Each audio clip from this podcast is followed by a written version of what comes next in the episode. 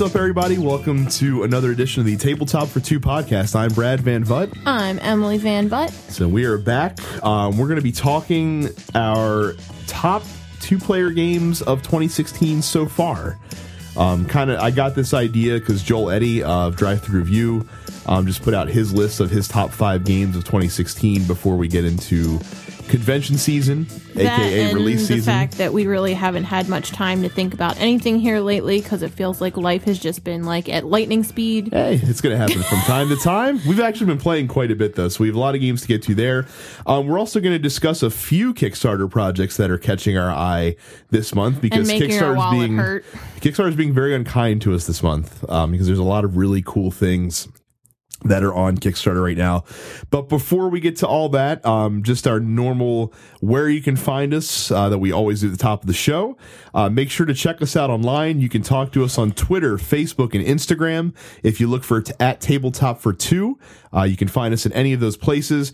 You can also subscribe to the show if you use iTunes or Google Play Music or any other podcatcher of your choice. And uh, the other day, I also got around to creating a BGG guild. Um, so if you use Board Game Geek, uh, definitely check out our guild. That's another great place that we're gonna hopefully use in the future as a good uh, a forum to to you know maybe spur some discussion with two player gaming and talk about some stuff with the podcast. So that is uh, BGG Guild two six two three. I don't even know what you're talking about right now. The cat is trying to get in my bag. As usual, our cat's obsessed with plastic bags. He's a So- weirdo. That's fine. Um, but yeah, check that out if you get a chance. Uh, right now, you know, not too many members in the guild because not a lot of people know about it yet. But hopefully now I that I didn't uh, even know about it. that's because you're not on BGG. Maybe you should start to get a BGG account. Why do we have to have two? I don't know. What if what if our listeners want to talk to you specifically? I thought you were going to say, "What if we get divorced?" And I No. say, "Don't you dare say I don't. that." I don't think we'd have a podcast anymore if that were to happen. Who knows? Who knows, hon? Stranger things have happened, but I don't plan on divorcing you ever. So. Uh, nor nor do I. So fingers crossed on that one. So, but uh, weird weird aside. Thanks. Um, so I'm let's sorry. You know, it's been a long week. Let's get the train back on the tracks. Oh, I don't even. I did, did not even mean to do that. Oh, somebody pulled an An, Emily. an inadvertent pun. Um, railways of the world. We've been. Uh, we find we got to the table after we had it for a couple weeks. I seriously did not even mean to do that to make that segue. Oh, Hey, no making fun of me if I make any corny jokes tonight because you just made the corniest of all. This is a terrific inadvertent segue, I have to say. So anyway, we're railways of the Why world. is it terrific when you do it? And when I do it, you're like, oh God, roll my eyes because you're whatever. You know what? It's not fair. hey, Not fair. two standards on this show. All right, oinker. It's not very nice. Anyway, Railways of the World. Um, this is a Martin Wallace game. Um, it is a reimplementation of the earlier Railroad Tycoon, which in and of itself is kind of a more streamlined version of his uh, Steam series, if I'm not mistaken. Um, but this is a pickup and delivery slash route building game. Um, the thing I like about it that's really cool is that the rule set, the rule sets are very simple in the game because there's an auction before each round of play. And then during each round, there each player takes three turns, and the stuff you can do in your turns, you can build rails, you can ship goods from one city to the next, um, you can develop cities, you can take um, special action cards that are available. Very very simple stuff. And then at the end of the turn, um, whenever you score points, which you do by delivering goods along your rails that you've established, um, you move up on an income track. At the end of each round, you get income based on where you are. Good job. Based on where you are on that track. Um, and you keep going until a certain number of cities have been emptied, and then that ends the game. Now, what's neat about Railways of the World is that it's very expandable because the rules for the game are the this like very baseline set and then there's several different maps that in and of in and of themselves have special rules and special cards that you use to play on them. So um, the one that we used for the first game is the Railways of Mexico map. Uh, we used that one because it's a little bit better for two players It's than a the smaller map. right than the Eastern U.S. map that came with the game as well. Yeah, I think it was ginormous. Oh yeah, yeah. That, that one's a really big map, but it's it's a little too big for two players. I don't think we'd ever really run into each other. Um, so this is our first experience with like a true train game. I mean, we've played Brass, which is sort of kind of a similar thing. Spike. Spike, yeah, Spike's a very So simple, we, simple we version. were kind of eh on that. I think we traded that one. we did trade that one. Um, I mean, trains is not really a train game; it's a deck building game. uh, TTR. Again, that's not even really a train game. That's just a I'm just trying to think collection. anything we have to do with trains. We have then we have Isle of Trains, which is just a card game. No, I- Isle of Trains actually is somewhat similar. It kind of like this stuff boiled down into a deck of cards. Essentially, it's it's sort of similar. So, but this was our experience with with you know train games, capital T train games. Um, um, Russian railroads. Not a train game. No, but I'm saying like it reminded me because like when you upgrade your engine, you know how you have to upgrade your Yeah, yeah, your yeah. cars on there so you can. That that just you know that reminded me of that. That's all. Well, what did you? What did you? I was I was not nervous to present this to you, but I thought it would be very. I asked Very to bland. It. What made you no, no. nervous? I'm saying when I when I got the game in the first place, I didn't know how you were gonna how you were gonna feel about it because it's very very bland. Like it, like there's not a lot It to was. the game besides you know laying down hexes and putting colored well, and it on the kind of threw me off because I'm used to like with Ticket to Ride when you when you uh, build your trains like you're building with X amount of trains, and this one you build the track and then put one train on it. I was like, okay, right, just to weird. distinguish that you own it, and and the whole point is to to to build routes that Like I said, this one this one was definitely more difficult because you have to manage your money. You have to actually get money, but you have mm-hmm. to go into Hawk to get the money. you were so upset about Look, that. I am the most look, I am a very, very oh, frugal Oh, person by nature because my dad like drilled it in my head, get the best deal you can and try not to go into debt. And And if- before the the first game starts, she's like, "So what? You don't start with any money?" I was like, "No." She's like, "So how do you get money?" I was like, "You have to take a bond. You have to take bonds from the bank." And she's like, "Well, how do you pay him back?" I was like, "You don't." I was like, Oh, "They're just they're just negative. off. They're Oh just negative victory points at the end of the I game." can't. I can't. I can't. I can't. I just can't because that's just not fair. I do not not pay back my debt. And it just drove That- me a little bit bonkers and it made him laugh. It, it made me laugh a lot that you were that you were so put off by the fact that you had to go into debt from the very beginning and of you the game. can't pay it back Right. ever. You're just it's just it's it's about managing your debt. It's like starting a real business. It's like starting a real company. No business starts off in the green or the black Yeah. rather. But by the end of it, they usually are. So And so were you. I still lost victory points. That is not in the black. You, Excuse me. you did fine. You won handily, I might add, by the way. So that probably added suck. to your. Well, I, I don't think we were as mean as you're sub- ideally supposed to be in this game. Well, in fairness, there was a lot going on. Mhm. Um, we're stumbling through it a little bit because we're learning. Mm. And we really, I mean, I felt like it was like halfway through the game before we really started running into one another because, like, we kind of started on opposite ends of the map. Mm.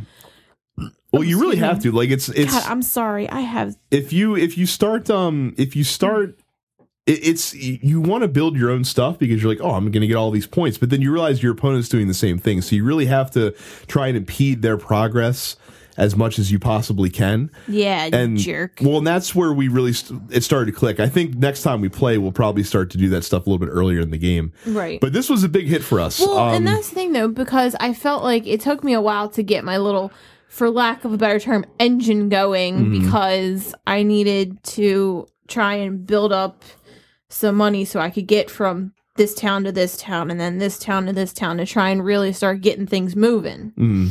Yeah, it took a little while. so yeah so like I said, this this was a big hit railways of the world um i am i think i would like to get some of the some of the other tracks that they've put out Really? Well, I I've- wasn't sure because as soon as we finished playing, you're on Amazon looking, oh, honey, look, they have this one. Oh, honey, look, they have this one. And now our list is populated with Railways of the World things Hey. everywhere. I've, I've heard railways of europe is is is where it's at with this Holy one. jeez. yeah so And you say I have a problem. You hey have a problem. what can i say I, I i got our first taste of uh of real train games and and i'm i'm kind of digging it. So yeah railways of the world. Uh check it out if you can find it. It's a great uh it's a great way to kind of introduce yourself to that genre of games. Um and I, and a little bit more accessible from what i understand than stuff like age of steam or steam. Uh, next on the list is a recent acquisition, The Big Book of Madness. I knew nothing about this game other than he told me he thought I would love it because it was Harry Potter esque. Mm-hmm. And boy, was it. And I was a very happy, happy lady. Yeah, they're not even trying to to mask that fact, which They even fine. use the same font, which is awesome. Yeah. I got so excited. so this is um it I this was a it's a cooperative deck building mean. game. It is a very mean game It's where you're trying mean to you play as students at this um at this magic school who inadvertently open this terrible book that has all these monsters in it and you're trying to close the book. To do that you have to defeat the last monster. Um, but there's several monsters you have to fight before then. These monsters attack you um, by putting these curses on the board and the curses require a specific combination of elements that you have to play out of your hand in To order to dispel them. them. Right. If you don't do it then you get hit with a negative effect. And if you don't clear all of the curses before you reach the end of Then a it's specific like you monster. cleared none of them. right and you and you suffer a penalty. If you do clear all of them you get a nice bonus to help you out as you go along but like i said the only thing that really matters is you're trying to to defeat the last monster before you, e- you either lose to him or someone goes mad they have these madness cards which are dead cards that fill up your deck um they also They're have these kind of creepy looking too. they are a little creepy looking. The art's pretty. It's a, it's a it's a um game from IELLO, and IELLO's known for having really solid art in all of their games. Well, the those cards are creepy. Mm-hmm. They creeped me out a little bit. They have these uh spell cards that you get as well. We Everyone can never starts play with this the with same. Because it has like the creepy doll thing to it, and she hates she creepy dolls. that, nope, yeah. nope.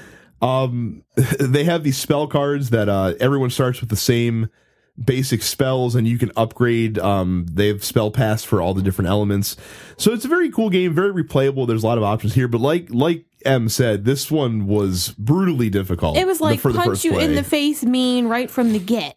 which is i mean which for us kind of usually encourages us to to get back in there and check it out Yeah, again. but I mean, this one was just kind of brutal. yeah and and I think we'll be better prepared next time because we kind of know what's coming. i think we will too and i think also too um with this one Well, in fairness, because like when we were drafting cards, mm, because we got to draft the, you know, didn't we get to pick? Or you no, to pick your, was, your your character that's what it was. Yeah. Yeah. So we can kind of better plan, I guess. hmm yeah because each character has a different starting deck basically with the, way the four different elements are dispersed in their deck. Um but yeah it was really difficult. I think this game also believe it or not is probably easier with two players because each player gets more turns because it's not like each round of play has the play going around the entire table. It's just each player's turn is like a new round for the game and there's a, and there's kind of like a timer that's running on the board um because you only have what is it five turns to take care of each monster Yeah, like essentially that. but it's five turns between the whole table essentially and not just you know five turns each to do it so that's that's where it's difficult because you kind of have to plan for the next person's turn in a lot of ways But I really liked it though. yeah the game was fun I, I was I, I hesitated on picking up last year when it came out because I was like, oh, it's another cooperative deck builder. I didn't know if we if it had a place in our collection because we already have a few of those that we like a lot. Um, but this one I think was unique enough that it it warrants having alongside. My favorite the rest of 'em. favorite thing was that the cards with the monsters actually looked like pages of a Mhm. book. That was spoke to my inner book nerd. Yep. Yeah, that's that. I they- loved it. uh, everyone likes that part of it that that's played and the it. little so. marker that tracks where you are in the round is the Mhm. book. right. The little wizard hat that I love tracks what round you're in, I love stuff it. like that. Love it. So yeah, Big Book of Madness. If you're a deck building fan and, and looking for something that'll provide a a stiff challenge, uh, this is one to pick up. It can be had fairly cheaply too. Uh, the only criticism that I don't like is I hate the fact that the regular cards that you use are the little Hobbit size cards. The Midgie cards. Yeah, not a fan of those, but I I get why they did it. It was for to probably cut down on cost, I would imagine. Um, another one that I've had my eye on Cut down for on table space too. well, that too. Um, another one I've had my eye on for quite some time that I we got in a trade recently was claustrophobia. Loved it. Yeah, this is a two kicked player. the crap out of him. This is a two player. Um, I guess you'd call it a skirmish game of sorts. It's it's sort it's, it's sort of in between a dungeon crawl and a skirmish game. It's a spelunking skirmish game. Yeah, where you go into a cave. you're going through catacombs, stuff like that. One player plays um, these demon forces. The other player plays a group of heroes. Um, the heroes have a specific each. Actually, each side has a specific objective they're trying to do. The demon side is normally kill a certain number of heroes, and the hero side is to Escape. escape with a certain number of characters as well, for that matter, because you can actually have a draw in this game if if neither side fulfills their Oh, victory that. condition. Um, so the way that the the reason that this game is really cool is because of how they handle how the characters activate. So as the hero character, you roll a number of dice equal to the number of heroes that you have, and then each dice gets assigned to a hero for that round. And depending on what number you assign, is what what that hero's stats are for that round in terms of how far they can move, how much how much combat strength they have, and what their defense looks like. So you can kind of tailor your strategies for that round around the different heroes that you have. And then what's really nifty is that the way that you take damage is as the heroes, every time you take a hit point of damage, you actually have to basically block off one of these spaces and it locks it out so that you can't assign that number to that specific hero. And then if all the spots get filled up, then the hero dies. So basically, as the hero takes more damage, it severely limits the options that you have available to you. And then how and then how did it work for the demon? Because you played the demon character when we when we first played this. I just die and have to regenerate myself. No, no, no. I'm talking about how you did your activations though. Because you Oh. had the destiny well, dice because you roll the dice, you roll.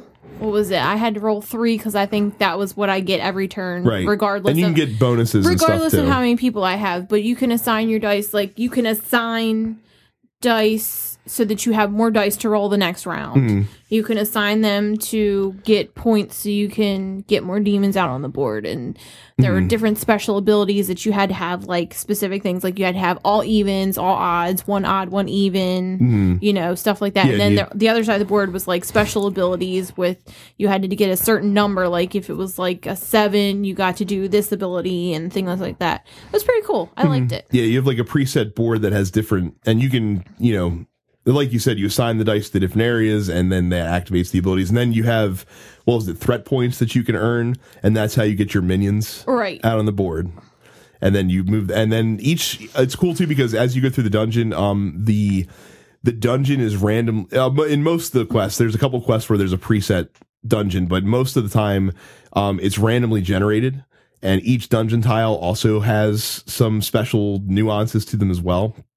So, all in all, um, the game is a very cool game. Uh, the production value is pretty cool too because all the miniatures that come in the box are all pre-painted. They were super cool. I loved it. Little, That's little plain, but I mean, I'm not complaining. It's better than looking at gray pieces of plastic. If so- you really want to spruce them up, I'm sure we can talk to Rob. Right. But uh but yes, that part was kind of nifty. Um the only thing that uh might be a downer with the game is that there's only 6 scenarios in the main box, but because a lot of those scenarios have a lot of randomly generated um you know dungeon layouts that you can add a little bit of variety in there from those. So so yeah, claustrophobia is pretty cool. Um, we had trouble finding it for a while. I'm not sure what the price market looks like on that one, but if you're looking for a dungeon crawl game that works really well with two players, um, this would be a good one. Plus, you can usually play the game in about about an hour's time, which is not too shabby. Oh, and I loved it because he asked me if I wanted to be the good guys or the bad guys. Normally, I'm always the good guys to start out with. This time, I wanted to be the bad guys first because I thought it was pretty BA that the big guy had the head of one of his little minions under his foot on the thing. I was like, okay, you mess up, that's what happens to you. I I that, thought that was pretty awesome. I wish that I wish that demon miniature looked a little bit more imposing. It's, it's like blue skinned. It's very it's very strange looking. Doesn't look fierce. You know what I mean? Looks like an ogre kind of. so, what do you want to do to I don't him? know. I'm not. I'm not gonna do that much work to paint it up. But yeah, that's claustrophobia. Um, we. I'll paint it. You know, I don't mind doing. Uh, I don't think you want to get into the world of miniatures painting. It's a lot more involved than just throwing in some you brush strokes on forget stuff. I had a brother who did D and D and did all of his miniatures himself. well, if you really have, the, if you think you have the time to do that, then you go ahead and knock yourself out. I know exactly what it entails. Whether or not I want to do it, that's one thing. When I could play some Lego Dimensions instead, but Mm-hmm. But Anyway, moving on. thing. Oh, I love how you let me do this one on the list. Oh, I wasn't. I mean, that wasn't why. Oh, it's that's in that funny. spot. So next on the list is Starship Catan. We played this and got halfway through, and I asked if we could stop because I was bored to tears. Yeah, this um, this was a. This one's been a sought after one. We've been talking on the show the past couple episodes, episodes how we've kind of had a had an interest in the Kosmos two player line. Yes. Um, that's what this is. This is a two player version um, of Settlers of Catan, Blah. sort of, um, which we didn't care In for too much. we played Settlers of Catan, and I was not impressed. Right, but th- this isn't an exact analog of Settlers of Catan. It shares some similar themes, um, but you you each play captains of starships um, as you go, and on your turn you do a lot of trading of resources because you're trying to get certain resources to be able to buy certain. Uh, modules to upgrade your ship or colony ships that you can colonize planets. Um, these are these are all. You're, it's a race to ten victory points, and there's a variety of different ways to score. Um, the way that you do your exploration each turn is you take one of four decks of cards, um, and this this kind of reminded me of Galaxy Trucker, Yes. where you shuffle the deck and you turn over one card at a time, and you can choose whether or not to interact with it. You get a maximum of two interactions on your turn, and there might be like planets that you come across. There could be like pirates that you encounter. Yeah, that let me just talk about that for a minute. So the pirates, you start off with how many?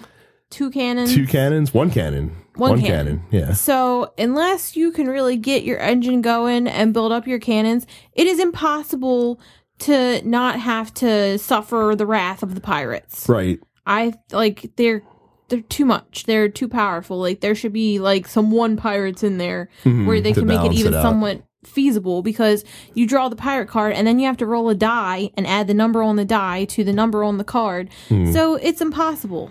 Now that being said, the penalties for losing to pirates is not too extreme. You just you, it just ends your turn. Like there's no other there's no other downside to it. But I can yeah, understand but they're too they seem overpowered to me. Right. And I, I was really looking forward to this game because I've heard a lot of good things about it. And it's one of those games that since it's really out of print, it's hard to find and goes for like a like a high cost in the secondary market. So I'm you know, from that a lot of times the game is supposed to be really good. And not that Starship Catan is a bad game. I think it suffers from its age. I mean, the game I think is 15 years old at this point, and it really is just okay produce some resources, explore some planets, do some trading, next person's turn. And it's just and it's just that back and forth. There's not really a lot of um not really a lot of lot to it besides that. It's pretty pretty darn simple. And I don't mind a simple game. Like we played um Jambo recently, which is you know equal in simplicity where you're just you know trading resources and playing cards around your hand trying to buy goods low and sell goods high. And that's that's literally the entire game. But Jambo can be played in 30 to 45 minutes. When m said to me that she was kind of bored and she'd like to stop playing in starship catan i think we were an hour into the game and I and at that point I think I was maybe at four or five victory points out of ten. So we still had probably another thirty minutes to forty five minutes to go. And that's the only thing with this game is that if it's going to take an hour fifteen to an hour and a half, you got to have a little bit more stuff in there to to add to the variety because it was kind of monotonous and tedious. Well, and that's what it was. I just like I, I'm just I was basically just going through the motions for you, and I told you I would have finished the game, and you're like, no, no, if you're not having Well, if you weren't having a good time, I didn't want you I to suffer wasn't. through it. So I mean, that's and and and it's just not for us. So I mean, Starship Catan, it's it's. I would I'd hesitate to recommend it anyway. I definitely hesitate to recommend it considering the cost you'd have to pay to get it or what you'd have to give up to trade for it. Most likely, I can't recommend it just because it's it just doesn't. I don't think it holds up very well in in a contemporary age. well, you even said to me that it shows its age, and that's why I probably didn't like it. Mm-hmm. I, I I really do think that's in it. It's not. I don't. I don't feel like it's a timeless design like regular Settlers of Catan is. So so yes, this this one's a pass for us. Starship Catan, um, not really our cup of tea. So I had been thinking about getting the 51st State Master set for since since it was announced by Portal Games, and but I wavered because in reading about what it, you do. You're a waffler. well, I'm a waffler, and then in reading about it, it seemed really, really similar to Imperial Settlers, which we own and which we which we love. Isn't it made by the same guy? Yes, it's uh, same designer Ignacy Trzewiczek. And it says on the box, Right, similar mechanics to Imperial Settlers. Well, it's sort of it's. I mean, Fifty First State actually came first, which then you know they made Imperial Settlers, which streamlined that, and now I they're just learned that streamlining the other day yeah you First. State. Um, I ended up doing a little bit more research and saw that the game was different enough that it was worth giving a try to, essentially. So if you've played Imperial Settlers, um, Fifty First State would be very familiar to you it's a little more crunchy. a little bit more crunchy. Um, it's the same basic premise though. Um, the the where you're you know getting cards and you're building a little empire essentially of cards that either produce resources for you, have a special feature, or have actions that you can take. That and you're essentially trading. It's a game where you're getting resources and then somehow you know turning those resources into victory points is what you're trying to do. Um, as Em said, this one's a little bit more crunchy than Imperial Settlers. Um, attacking your opponents is a much more important part of the game in this one, and it's a little bit easier to get attack tokens as well. Raze tokens in Imperial Settlers are really difficult to come by, but in 51st State, they're a little bit easier to to manufacture. Um, this one's also different in the fact that there are no faction decks in the game like there are Imperial Settlers. There's just the common deck of cards that everybody draws from, and you make the best use out of the cards that you get, as opposed to following a specific strategy that your that your faction that you're given might kind of stray toward um, at the end of the day. So we've only played it the one time, but we did like it. I liked it actually quite a bit. Um, I don't want to say that I like one better than the other because they do surprisingly play like the strategies for each game are different Well, you enough. probably should like this one because you can't beat me in Imperial Settlers, but you can beat me in this one. That is really rude of you to say. It's a fact. I, it's not. I have beaten you in Hey. Imperial Settlers before. Yeah, once. Truth hurts. I have beaten you more than once. Truth hurts. Well, I beat you in this pretty. Sorry, look. pretty handily, all I those- might add. All those years of non-competitive Emily, you drilled it into my head to be competitive now. So guess what? You're going to hear all the smack talk. Well, I beat you in 51st State pretty badly. I certainly did. You did. So, yeah, 51st I get it now, but I don't think I quite got it. I'm I'm not ready to say that both are a must own simultaneously. Um, if I I would encourage But they you. They are different enough from one another. we're keeping we're, keeping, both. Yeah, we're going to keep both of them. Um, I would recommend that you listeners, if you're on the fence, um, do the research and see which one suits you more. And hey, if you need to own both, then get both. They're both excellent games. Uh, the cool thing with the 51st State Master Set too is it comes with, um, I believe both expansions that came out for 51st State. They're already in the box, um, which is kind of nifty. And you know they could potentially release more content for that game as well. So definitely give that one a look if you're uh, if you're looking at an empire building card game. Uh, next on the list was a fun little distraction, Doctor Eureka. Yep. We actually picked this up what like last week, and uh, oh, we were at the game store. yeah. And our little buddy was looking at it, and I was like, "What is he looking at?" And Brad's like, "Oh, I meant to get this," and just plucked it off the shelf. Said, "Okay." It's uh, is it a dexterity game? Yeah, Kind of, definitely. sort of? So puzzle puzzle slash dexterity. You have little test tubes. You have three test tubes, two balls of each color, a th- uh, card. You flip a card, and you have to make that card. The, the pattern Yes, on make the card pattern with on the card. with these different colored balls. Basically, You're not allowed to touch the balls. They have to roll from one tube to another. You can invert your tube on the table Mm. to help match the card, but be careful because they come out real quick. Yeah, and and base, it's a race to see who can complete the image on the card first. And when you, when you do that, you win the card, and whoever gets to five cards wins I always laugh because whenever I would finish one first, he's like, "Really? Already?" well, it's because I was usually like one or two moves away whenever you uh whenever you did it. So I knew you'd like this game. I, I knew for sure that it would be a slam dunk. Why? Uh, just it's it's a fun little dexterity little thing, and it's got puzzle solving, which which you like as well for and it sure. speaks to my inner science nerd as Does well. speak to your inner science nerd. Um, yeah, this Why I like Scoville so much. I was had so much fun in genetics when we did the genetics things in science class. Now we did not play the advanced variant. The advanced variant, you have to hold all three of your tubes simultaneously while you're playing. Like you can never put one down on the table until you have the Oh my until you God, have the you solution. serious? Yeah, see, it's the kind of like juggling between your hands, and you still I can't mean, drop them. I don't have like Xander size hands, but I don't know that I can do all that. Hey, That's when the balls are going to start falling that's out. yeah. It's supposed to make it way more challenging. So That's when the balls are going to start flying. Yeah, Do- Doctor Eek is a fun little distraction. Um, also, if you, it, it probably work very well for kids, I would think as well, and be like a fun party game for adults too. Uh, this, Oh my god, can you imagine playing this drunk? yeah, try, once once the alcohol gets flowing, Holy absolutely, jeez. absolutely. So yeah, Doctor Eek, pretty solid. You'll find balls in your in your beer. The last one on the list for us this week um, is Twilight Squabble. Uh, this is a a micro game from AEG. It is Twilight Struggle in 10 micro. minutes. Yeah, in 10 minutes basically. It's how it's how they're marketing Twilight it. Struggle microcosm. There you go. So, and but it doesn't play I mean the the Twilight um this the Cold War theme was very much tacked on for this game. Um you really it's really not necessary to to make the game work at all. In this game, each player has a small deck of cards that doesn't get shuffled. They you get the same you get the the same cards in the same order each game. And essentially each card you have you have a 1, you have a 2 and you have a 3. And then you have a, a double agent and a and a regular secret agent basically. And there's these two there's two theaters that you're competing. You're competing in the space race and you're competing for the balance of power. So on each on each turn, each player is going to play one of their cards face down to each of these areas. Um, if you have a spy, then you might get to see what your opponent has put down for the space race card, which will then inform you as to what they might have put down for the balance of power, or at least eliminate some options. Um, then once you once everyone's cards are good, you flip the cards over. Um, whoever has the higher balance of power, you move the difference on the balance of power track one way or the other.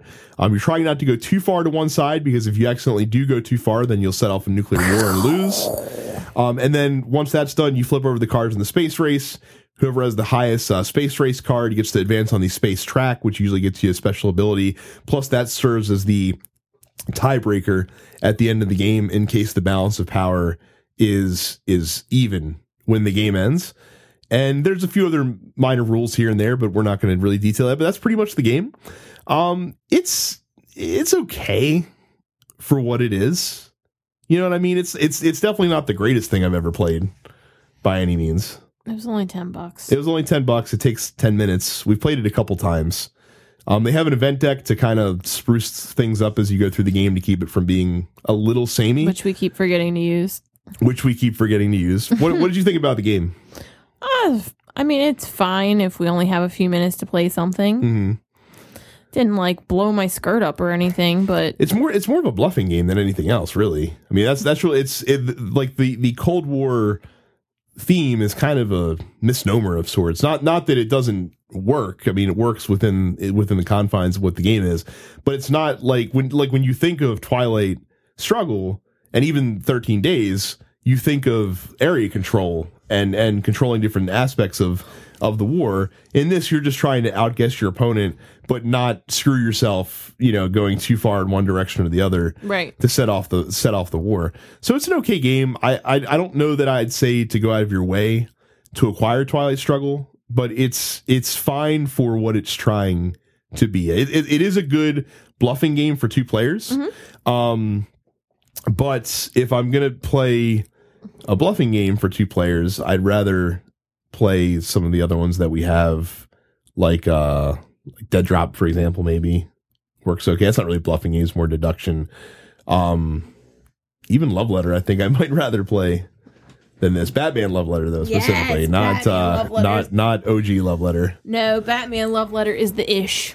So yeah, Twilight Squabble was okay. Again, I, we're I, I'm not trying to to down the game, but it's not. It's just not something that is is a must have by any stretch of the imagination.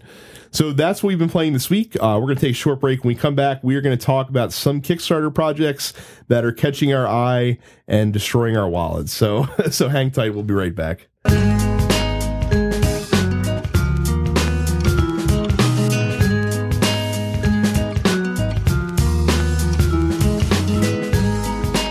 So, uh, a few Kickstarter projects that we're taking a look at this week that may be worth uh, taking an interest in. Um, the first one we're going to lead it off is Xia Embers of a Forsaken Star. So Xia Legends of Adrift was Brad's a game been looking at for a very long time. I have because it's a very cool um, space themed like sandbox style game where it like, kind of lets you go anywhere, do anything sort of thing. Lots of paths to victory. That's that like think merchants and marauders in space essentially. So a game you can't win against me in space. Got it. That is ignorant, but it's a game. it's a game that's I quite am in rare form tonight. Apparently, it's a game that's uh, I, I we never picked up though because it's a little pricey due to its high component quality, which is fine. I mean, it comes with, like pre-painted miniatures and really That thick looks- tiles. Freaking awesome. They are very cool. Got uh, metal money in the game as like a default thing, which is great. But the problem is that the game never had an official two-player variant in it. Um, it was only it was supposed to be three to five. The designer, um, Cody Miller, even said that they tried two-player and they couldn't get it to their liking. Um, there's a bunch of fan variants that came out, but I wasn't going to spend 85 bucks on a game, you know, praying that a fan variant was, you know, worth the time and money. Well, fast forward to Embers of a Forsaken Star, which is the first expansion for Xia, and they've added not only two player play, but solo play as well for people out there, which is very cool. And there's a ton of different modules that kind of rebalance the game and change how some of the functions in the game works. It it comes up with like a new trading system. Um, they have different exploration tokens, which I think makes it a little bit more difficult to win through exploring. Um, which is kind of nifty as well. And it it's a game it like all they needed to do was to give me an excuse to look at this game. And and they did that with this. So now um we're we're going in for it. Um if you have the base game already, you can get it for the expansion for 40 bucks. Um if you don't have the base game, 115 gets you both the expansion and the base game, um, which is a pretty good deal. And this ends on June 21st. It's already well exceeded its funding goal. Um, it looks to hit all of the stretch goals that are set for it. I had you look at this earlier tonight. Um, what did you think about about Xia? Um, it looks fun. Mm-hmm. Uh, I really enjoy. I had more fun looking through like all the components and seeing all the different things Mm-hmm. It's that were in it. right? Yeah. like it's so cool. There's just so much stuff, and like you said, I mean, I think you'd shown it to me once before, but you never really made me look at any reviews or anything because you really Because I knew I wasn't going to get it. right. But it was kind of like a pipe dream kind of a thing. Mm-hmm. Um, but this, I don't know, it just seems fun. Mm-hmm. Seems like something I can actually get behind here. variable length too because you can set the winning like score at whatever you want anywhere from like 5 to 20 points and that'll alter how long the game actually lasts so very very nifty um if you like sandbox style games think merchants of marauders think firefly think merchants of venus um that would be that would be one to check out for sure That's what it was. I knew it was something that it was reminding me of, and that's probably what it was. Is Merchant of Venus? It's uh, and and I've and I've heard people that have played the first game who lauded it say that like they'll never play Mer- Merchants of Venus again because this game com- pretty much Well, in completely fairness, replaces I think it. we played that once and it was fine. Then the second time was just terrible. yeah, And I said, please don't make me play this ever again. I mean, I will say that, that that's the only thing with this one that may it, it is very luck dependent because you're rolling a lot of dice for skill checks and stuff like that. So You know the dice hate me. eh, they can. I I think that uh I think that you play that up a little too much now. Why? I don't think that's true as much as it used to be. really. Uh, you're No, it only works when we're playing a cooperative I don't know cooperative about game. our, our recent BattleLore game would beg to differ. Thank you very much. The one we played a few weeks ago, and you slaughtered me. I did. You did. Was it Battle? It was BattleLore. Are you sure? There was I'm something else I was rolling. No, it was Arcadia Quest. Remember? That too. I kept rolling for the dungeon dudes, and I just kept rolling these Yeah, high, high so you can't you can't say No, dice hate no, you anymore. They hate me. When I go to roll, I can't get rolls. When I'm rolling for someone else, I can get Oh, okay. rolls. All right, all right. um, speaking of a game that has no rolling, uh, Catacombs and Castles uh, is on Kickstarter right now. In the Catacombs universe. Well, so yeah, so that's what's Well, kind of so weird it's about this one. Prequel to Catacombs is the way I read it when I was reading through the Kickstarter stuff. But it's a separate game. This is actually a kind of like a skirmish game um, that you could also play But cooperatively could- somehow. But you can use the characters from this in the regular Which- Catacombs which is game, why I want it, which really. is basically why Brad wants it. I think it would. Be I just cool. want it as an expansion for I think the game itself sounds fun, but Brad just wants it for the characters. Hey, uh, what can I say? I love I love me some Oh Catacombs. my god! Excuse me, I'm like a gassy pig Well, tonight. get away from the microphone when you're I'm. So- I'm sorry. So, uh, Catacombs and Castles, it, there is a it's a base game and expansion that you can get on here. Um, the price is going to vary. It looks like uh, the base game and expansion gets is seventy five dollars to get both of those, um, along with any stretch goals that get unlocked. Yeah, I just I really love Catacombs. I think it's a really clever um, dungeon crawling game, a really clever dexterity game. Um, for me, in the battle between this and Flick 'em Up, uh, Catacombs is definitely the the winner in that particular uh, that particular race. And I I just want more more things Catacombs. That's really all I want. That's uh and that's what I'm looking at this campaign for. Uh, supposedly they're going to be adding in the the Kickstarter exclusives from the original Catacombs campaign as well. Uh, which I would definitely be keen to to check out when and if they do that. Uh, the campaign for this one ends in about three weeks' time as we're recording this, so that would be on June 26th, I do believe. Um, again, already well well exceeded his funding goal. I would expect uh, most, if not all, of the stretch goals for this one to be hit as well. So if you were a fan of Catacombs, or if you are interested in Catacombs, because they're also uh, you're also able to get the the base game uh, from here. Uh, check out that Kickstarter as well.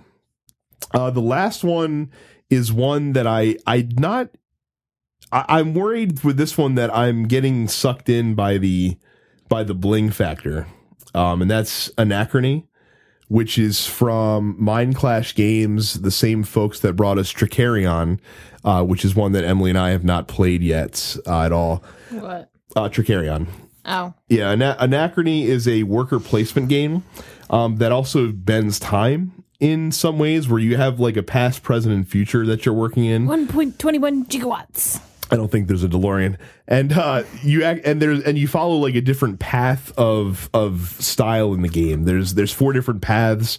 Um, there's there's there's like a harmony path, and there's a dominance path, and a technology path, and a religious path that you can go through trying to beat the game. Um, what's neat is that they have this cool worker placement mechanic um, that has different types of workers. And certain actions can You can only put be used. them in exoskeletons. Yeah, you get these little exosuit awesome. uh, miniatures that you can get in the in the deluxe version of the game that you can uh, put the workers in because some of them sometimes you have to send your workers with those suits in order to to protect them as they go. Um, the game, the rules are a little convoluted. Um, I haven't really gotten a chance to really pour through them. So that's that's my fear. Uh, my fear is that I'm getting sucked in by how cool the game looks and how how neat the deluxe version is and how much stuff you get with it. Um, Trickerion's a game that I've heard mixed reviews on, but most of most of the reviews I've heard have been good. Um, you were you seemed very on board upon looking through just- the campaign. It was really cool, and everything seemed pretty fairly straightforward as far as what you're doing. Mhm. I, I mean, and it looks cool. It does look It very looks cool. Very cool. So I, I will. I, so as we're recording this, um, there's only 37 hours left in the campaign. So t- it looks like Tuesday, June 7th at noon is when it ends. So if you're listening right when we put the show out, you have about a day to check it out, see if it's something you'd be interested in. Um, $59 for this one gets you the base game. 79 gets you the deluxe version that also has the All the miniatures. kinds of stuff. as well. Um, so definitely check that out. That is Anachrony. Um, I will be mulling it over myself as we approach uh, as we approach the end of this. I, I will let you handle this because you're the one who needs to read through the rules. So I'll let you do your thing. That's fair. So that is a couple Kickstarter games we've been looking at this month. Uh, we're going to take another short break, and when we come back, we are going to talk about our best of 2016 so far.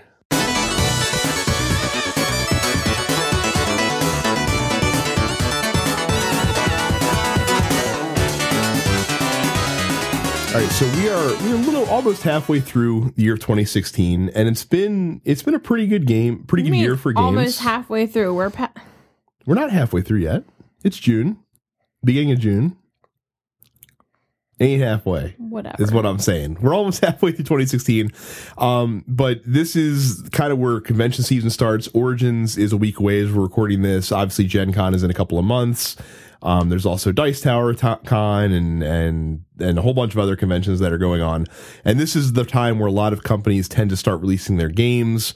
Um, we also saw the, the Spiel des Jahres nominations for the year get announced a couple of weeks ago. So some of the games that aren't available in the US will start to come over here as well. Um, so it seemed like a good time. And Joel Eddy on Drive Thru Review did a great look at his top five games so far of 2016. Um, and I thought that would be a cool thing to also do here as well. Um, except that we're, of course, specifically looking at the top five games to play with two players in 2016, since that's kind of what we do on this podcast. So M and I each picked uh, five games to look at. Um, our lists are slightly different. There's there's a bit of overlap on the two, um, but there's enough difference to go to go back and forth on them.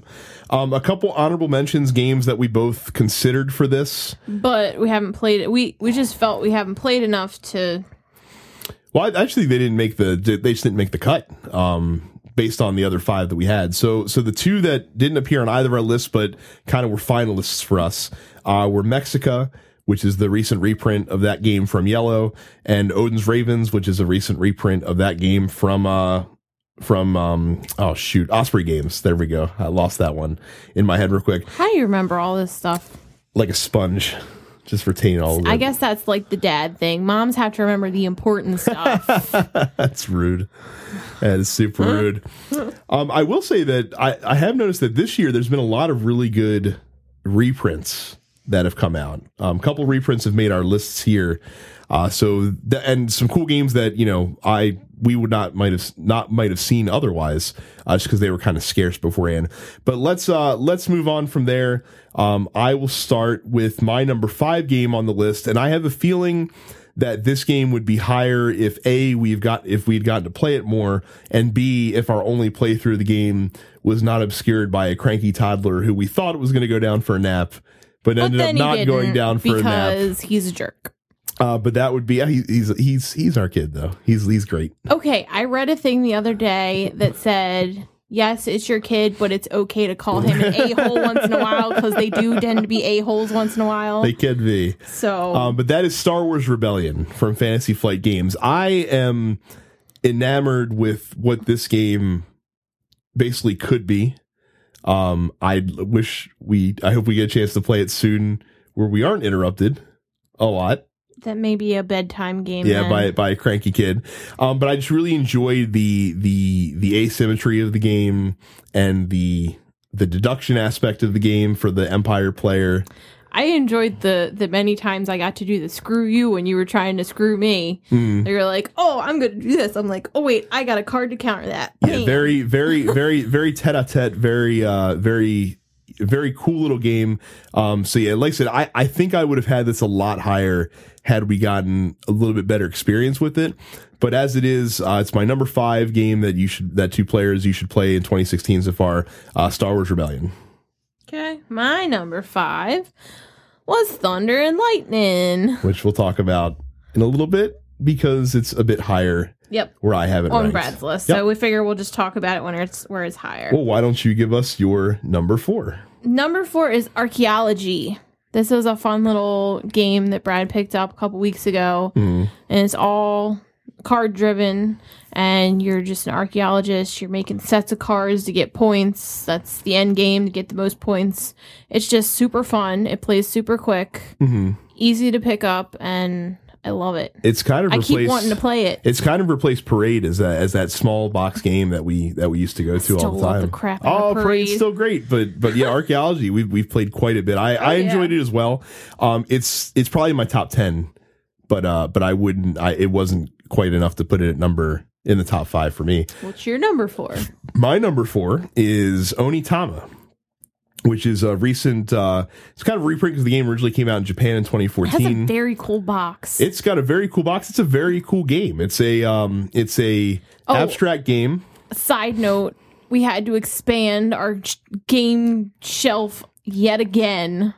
Look, gamer problems. When you move your sideboard that holds all your pots and pans and stuff and have to rearrange your kitchen for more game space, you know you have problems. It is, uh, but Onitama's a good problem to have. It's it's it's it's and the shelf of that we got had a shelf that was perfect for it because it fit little square games. It did.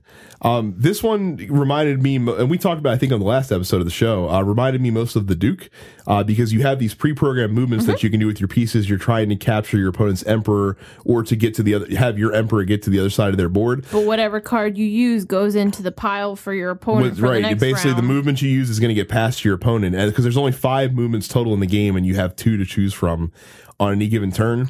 Uh, this is a really smart game. Um, if you like abstract games, it's a it's a must play. I would say for sure. If even if you don't like abstract games, it's a simple enough game to to learn, but it's impossible to master because of the variance. Because out of you know out of the 16 move cards that they have in the game, there's only five, that you're going to use. So every game is going to be very different. Um, but yeah, that's Onitama. Definitely a terrific uh, two player game to check out for the year. Um, so my number three, uh, Emily had mentioned as her number five, uh, a bit higher on the list for me. This is Thunder and Lightning. This is the reprint, or actually the re-theme of Hera and Zeus, which is a game that came out many, many years ago um, from Richard Borg. Uh, came out from Z-Man Games this year. I love this game. It's a terrific. Um, there's bluffing. There's you know like you know There's setting up your board. Yeah, setting up your board to try and eliminate your opponent's pieces, uh, your cards. Um, there's some hand management because you're trying to hide the the the ring or the or the artifact from your opponent that they're trying to discover, so they can win the game. Just a really clever game, um, really cleverly designed. It can play in about half an hour, and it's it's a- a- each time we play it, I feel like we're we're unlocking more and more strategy from Thunder and Lightning. I, I love it. I think it's great. Um, that's why it made it all the way up to to number three for me. It is very cool. I, I enjoy it quite a bit, especially since I keep winning. You were throwing so much shade at me this podcast. I swear. I can't help it. Like I said, I'm in rare form tonight. Anyway, moving on. My number three was Valeria Card Kingdoms. Uh, we got this one actually the day before the blizzard hit here in lovely Baltimore. Uh, so we got to play this during, you know, Blizzard Fest. I love this game. I don't know what it is about this. Uh, what did I call it? Machi Koro for adults It kind of is, yeah. and there's just a lot of variety to the game. There's many different paths to victory. There's, oh, it's just fun. I love the card art. I love the gameplay. Everything. hmm It's great. What do you think? Uh, I like Valeria Card Kingdoms. But I'm you don't not. like it as much as I do. I'm not as enamored with it as you are. Um, I do think it's a way better, you know, roll dice and, and activate cards. I think it does it a lot better than Machi Koro does, and I'd rather play it any day of the week, um, as opposed to Machi Koro, which kind of within three games kind of wore out its welcome with me pretty much. Valeria Karkin has at least enough variety and enough uh enough different Well, yeah, about it. because you're not using the same cards necessarily. Right, very different time. cards available and Plus, and the domain the cards. Right. Well, they'll call them expansions. They're little booster packs, basically. Whatever. So, but yeah, I like Valeria, but yeah, not not as much as you do. I know that you are very, very enamored. Anytime I get game. to play this, I want to play it. So, Valeria Card Kingdoms is your number three. Yes, sir. So, I know that you and I have the same number one and two, but we have them in different different order. orders. So, let's talk about. We'll talk about my number one first, um, which is your number two. 13 days. 13 days Cuban missile crisis i think this game is so incredibly clever and and does what it is trying to do so incredibly well they we've talked about on the show we've gushed about it over the show it is twilight struggle in 45 minutes and that's what they advertise it as and that's absolutely what it is it's got that same card driven play where you're playing these event cards and either using them to influence sectors of the Cuban Missile Crisis or to play, you know, play a special event on the card. But you have to balance when you play your opponent's cards because they'll get to use the event, so you have to do it at the right time.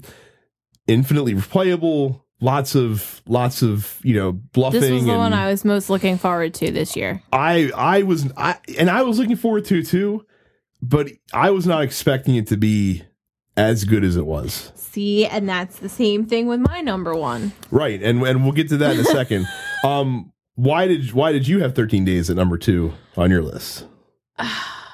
because while I love it and the gameplay is great, and like you said, if we want to get that Twilight Struggle esque feel in a shorter time frame, Hmm. it just my number one. I just want to play more than I want to play that one. Okay, well that's But that's that's, fair. All it is. I, I mean, wanna- number two is still pretty good out of the out of the 15 or so games that uh that we had to choose from. Oh yeah. this year so far. Which So- funny note, he's like, we had talked about this the other day, and he's like, oh my god, he's like, we're getting ready to sit down and do the show. He's like, and we forgot to write up our list. I said, give me a piece of paper. You take a piece of paper. I said, we'll run down the list, write down your top five. I'll write down my top five. I said, we'll be done in two minutes. Mm-hmm. I was right. There you go. So yeah, 13 days. If so, that's my number one. So in my opinion, if you only get one two player game to play in 2016, um, or from 2016, you should definitely make it this one because it's really, it's really stinking good and and well worth it. Definitely check it out. So now the game that was my number two and, my number, number one. one? Yep. Millennium Blades. This was the one I've talked about this on the show before. He showed me the Kickstarter. I'm just like I didn't even know what was going on. I felt completely confused. I'm like, "All right, you go ahead." He really really wanted it. He's like, "I promise you this will be great. You'll really like it. Once you get it, you'll understand it." First time we play it, it's like any other game. Get a couple turns in, it clicks. Mm. I'm like, okay. And now I just keep wanting to play it. I don't know what it, it just it's just really really good.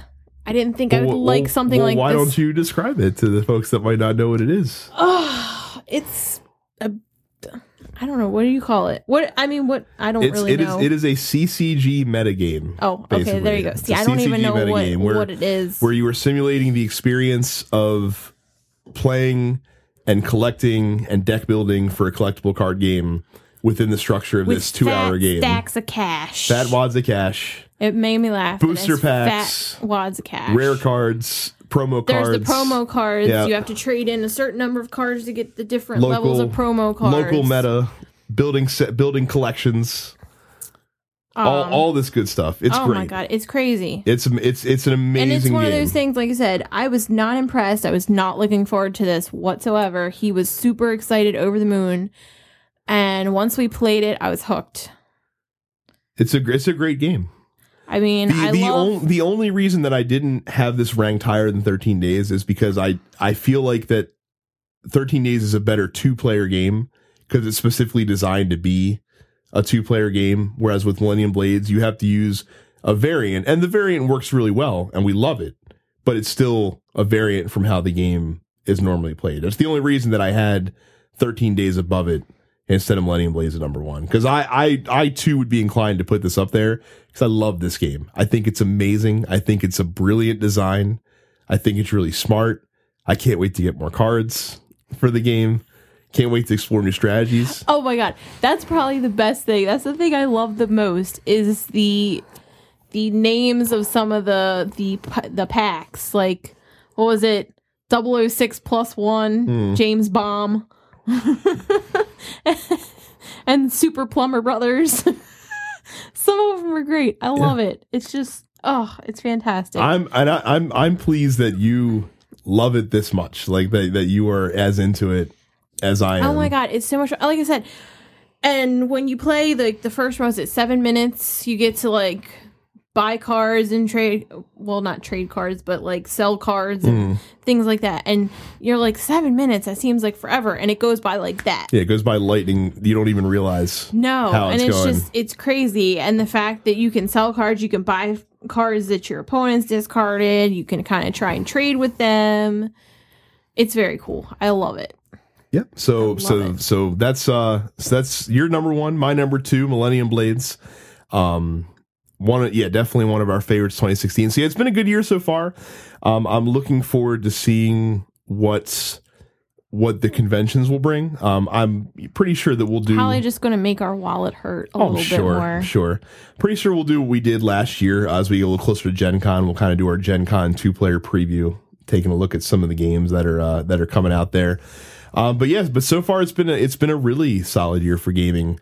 Um, and and those five games are just a small sample. I mean, when we first made this list, um, you know, I think we had 15 games jotted down, and they're all games that we've kept in our collection that we've picked up this year thus far. So there's there's there's some really good games out there, but the uh I guess what the seven or eight that we went through between our two top fives are the ones that we feel are the best ones uh, if you play with two players primarily to to check out and pick up. So um so yeah, that's that's our list and that's our show for this week. So thank you again for listening. Um, and thank you very much if you are a subscriber to the show. We really appreciate it. Um, if you'd be so kind, it'd be terrific if you could uh, rate us on iTunes um, because it helps get the show, boost the visibility of the show if you do use iTunes, or even if you don't, if you could just even log in there and rate it real quick, that'd be super appreciated, and we would love it a lot. Um, definitely hit us up on Facebook, Twitter, and Instagram, like we mentioned at the top of the show, at Tabletop for Two.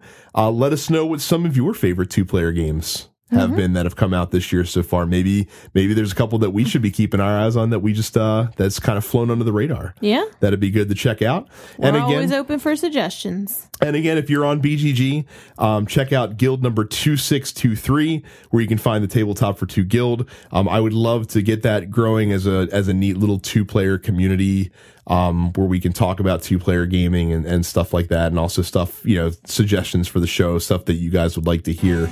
Um, cause that's who we're here for ultimately is the, is the folks that are, that are downloading and listening to this stuff. So definitely check that out if you can get a chance as well.